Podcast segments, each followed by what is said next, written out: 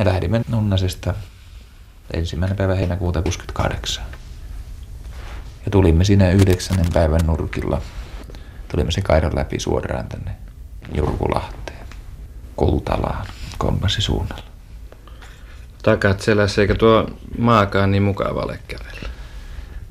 Se vaihtuu tietysti maisema ennen tätä Lemmenjoen laaksoa. Siinä on ensin hietatievat, niin kuin monet siellä käyneet tietävät. Ja sitten aika korkeata tunturi ylänköä Repojoen Latvoon tienoille. Ja sitten soita, soita, soita. Minkälainen Timo oli mettäkaverina? Eli kuin kehdossa. Oikeastaan metsä oli ainoa elementti, jossa Timo rauhoittui. Täytyy muistaa, että hän oli erittäin herkkähermoinen, sairaaloisuuteen saakka. Tavattoman estoinen, itsensä menevä, erakoitunut. Enkä minä ole nähnyt Timoa luonnollisessa tilassa muulloin kuin metsässä ja silloin kun olemme yhdessä liikuskelleet, niin kuin sanotaan, urbaanisen ympäristön ulottumattomissa. Ja nyt tämä kirja kyllä tämän aineiston tuo selvästi esille. Ja tässä metsässä olemisessa hän oli niin syvälle juurtunut, että hän, hän siellä kuljeskeli vaikeana aikoina yksin Orajärven takana tai mukkapurolla kuljeskeli ja katseli veden juoksua. Kävi puhdistautumassa. Se oli kuin saunaretki. No siihen aikaan Timo oli vielä hyvässä kunnossa. Timo oli iso mies, 182 senttiä, 90 kiloa. Ja vaikka hänellä näitä sisäelinten sairauksia oli ollut tulehduksia, vaikea sappikausi, niin esimerkiksi tällä Nunnasen retkellä 68 ja sitten toisella yhtä pitkällä retkellä Inari itäpuolella, niin täyspakkauksen kanssa sitä juosta hölkyteltiin iloissaan, kun haluttiin ja valvottiin raskaita marsseja, ei siinä ollut mitään heikkoa.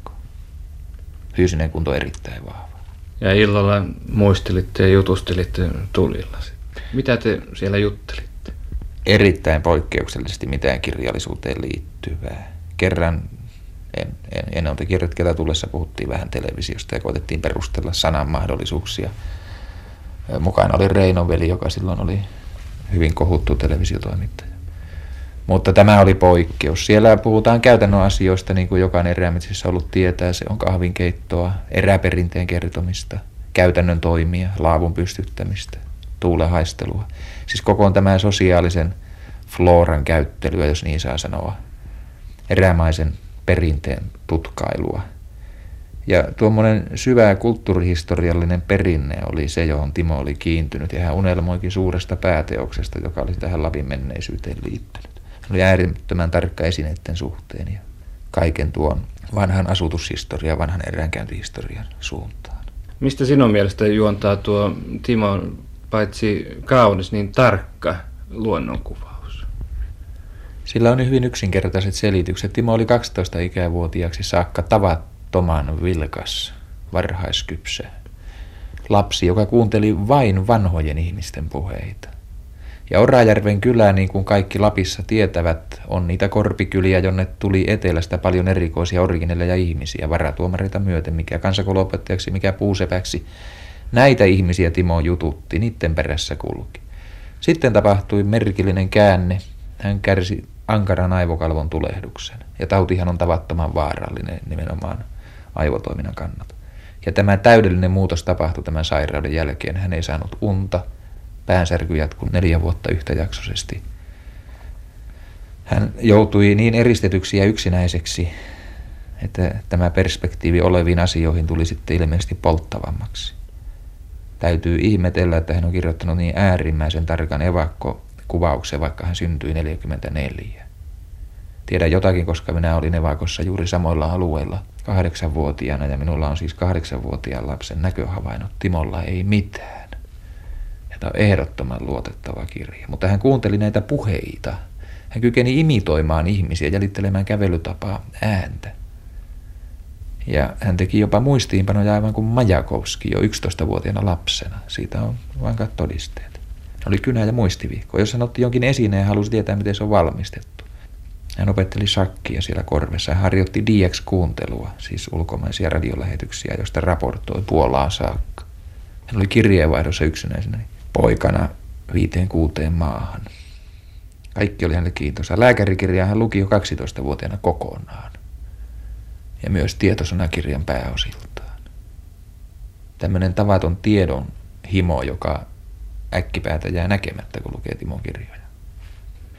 Jotkut lehdet ovat kertoneet tästä Timo K. mukaan viimeistä puhelisoitosta, jonka hän soitti minulle ennen kuolemaansa. Hän nyt ilmoitti siinä, en jaksa enää elää. Se puhelu oli vain kolme minuuttia. Ja silloin tällöin soitin Timolle sinne hänen pyynnöstään. Lääkärit olivat rakentaneet parikaadin, koska siellä oli kaikenlaista kävijää. Sekä ovi- että puhelinparikaadi. Erikoisluvalla niin sinne meni puhelu. Mutta viimeisen hän soitti ja siinä hän sitten vihjasi, että älä vielä kirjoita nekrologia. Minulla oli suuri kokous Helsingissä ja minulla oli sinne jotenkin välttämätöntä lähteä, mutta en nimenomaisesti tiennyt, että se oli näin kriittisen käänteen saanut. Ja palatessani Helsingistä Timo Vaimo oli tänne soittanut päivällä ja sitten illalla tämä tuli jo televisio-uutisissa tämä tieto. Sen jälkeen soitin ja pyysin, että mikäli hautajaisia järjestetään, niin minä haluaisin sieltä tulla. Matkaa ei saatu järjestymään. Lentokoneella se oli pääsiäisen aikaa, eikä junalla, niin me otimme taksia ja joimme Söderströmin kirjallisen johtaja Vilho Wiksteinin kanssa tämän matkan. 56 tuntia.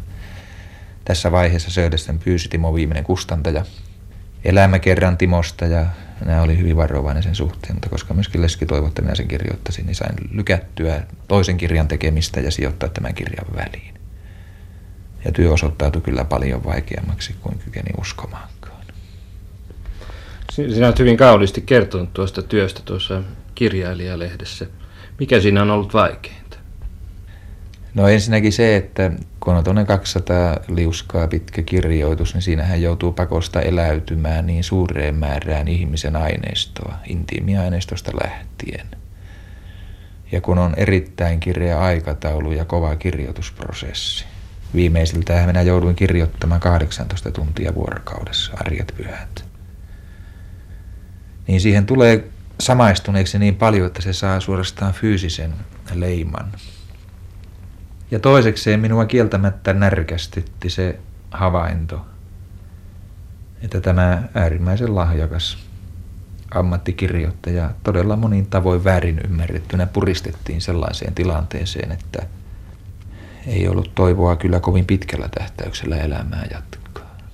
Minä olen kuitenkin pyrkinyt kirjoittamaan mahdollisimman objektiivisesti, enkä ole tehnyt tästä pamflettia. Mutta ne, jotka käsikirjoitukset ovat lukeneet, niin ovat maininneet siihen suuntaan, että he eivät tienneet Timo K. mukasta paljon mitään. Osaisitko sanoa, missä suhteessa Timoa on arvosteltu väärin tai ymmärretty huonosti? Ensinnäkin siinä suhteessa, että hänen kirjoitustapansa oli tavattoman perinteinen toisaalta. Se oli niin sivussa tästä ajasta, että tunnustavatkin arvostelut olivat usein hyvin hämmästeleviä. Hänen itsetuntoaan ei kovin paljon hivelly se, että hän täytyy väkisin oma laatunsa tyrkyttää kirjallisuusarvostelijoille.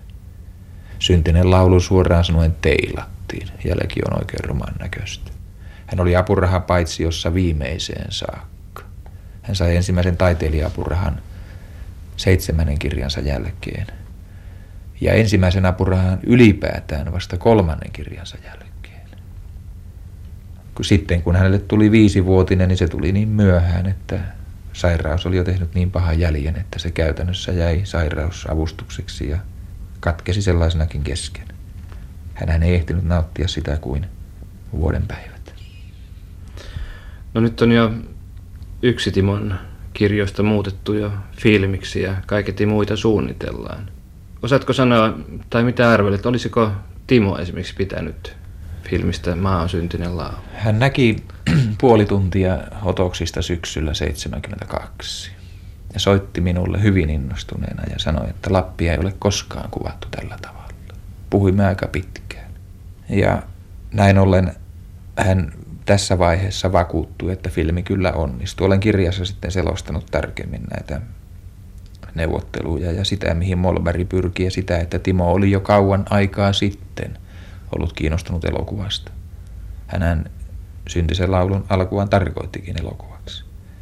Kun hänelle tuli niitä luovia kriisiä, että hän täytyy nopeasti kirjoittaa aina uusi kirja, niin hän ajatteli vakavissaan 68 tienoilla siirtyä elokuvaan pariin. Ja kyllä näistä keskusteluja mekin kävimme jonkin verran. Hän oli visuaalisesti hyvin lahjakas, lahjakas taiteilijakin ja, ja kykeni muuntumaan. Hänen kielensäkin on hyvin kuvallinen ja tarkkakuvallisuudessaan. Nyt hänen kirjansa ovat herättäneet siinä määrin huomiota, että tabu tulee tänä syksynä ranskaksi ja syntynyt laulu ruotsiksi. Siis käännöstiet ovat avautuneet länteen. Minä olen aivan vakuuttunut, että hänen parhaat kirjansa, joina minä pidän koiran kuolemaa ja laulu Sipirian lapsista, kyllä kestävät tekstinä myöhemmin. Koiran kuolema on kerta kaikkiaan hyvin tehty kirja. Se on huomattavia suomalaisia teoksia, katsoi sitä mitä kirjallisuutta vasten tahansa. Ja on aivan hämmästyttävää, että tällaiset pääsivät luiskahtamaan näinkin ohimenevästi, kun ottaa huomioon, että hän oli niin nuori, niin etäällä, niin ulkona kulttuuripoliittista kehyksistä. Tämä on aivan klassistinen teos. Uskotko, että se filminä toimii? Sitä en tiedä. Tietysti filmiohjaajan keinoja, miten he jonkin kirjan toteuttavat. Syntisen laulun katsoin luonnollisesti ja ihailin sitä, että tämä etnograafisesti esimerkiksi on hyvin tarkka. Minä olen asunut samantapaisessa miljöissä. Eikä siinä ole tukkireen koivutolppaakaan, joka ei ole tehnyt täsmälleen niin kuin se on tehty luonnossa. Luulen, että Molberin tukena tässä nyt on ollut ennen kaikkea tietysti tämä Lapissa syntynyt loistavien amatöörien ryhmä, joka on itsessään tuonut tähän filmiin, paitsi näyttelijän suoritukset, hengen, atmosfäärin. Ja siinä mielessä filmi oli kyllä vaikuttava. Kirjailija Timo K. Mukka tuossa miljössä, tuossa ajassa, tuollaisin teoksin on se, joka jatkaa taivallustaan. Siitä nyt on tämä tilanne hyvä osoitus. Vaikkakin tietysti kirjailijan no, dramaattinen kuolema on pannut jossain määrin keinotekoistakin vauhtia näihin asioihin.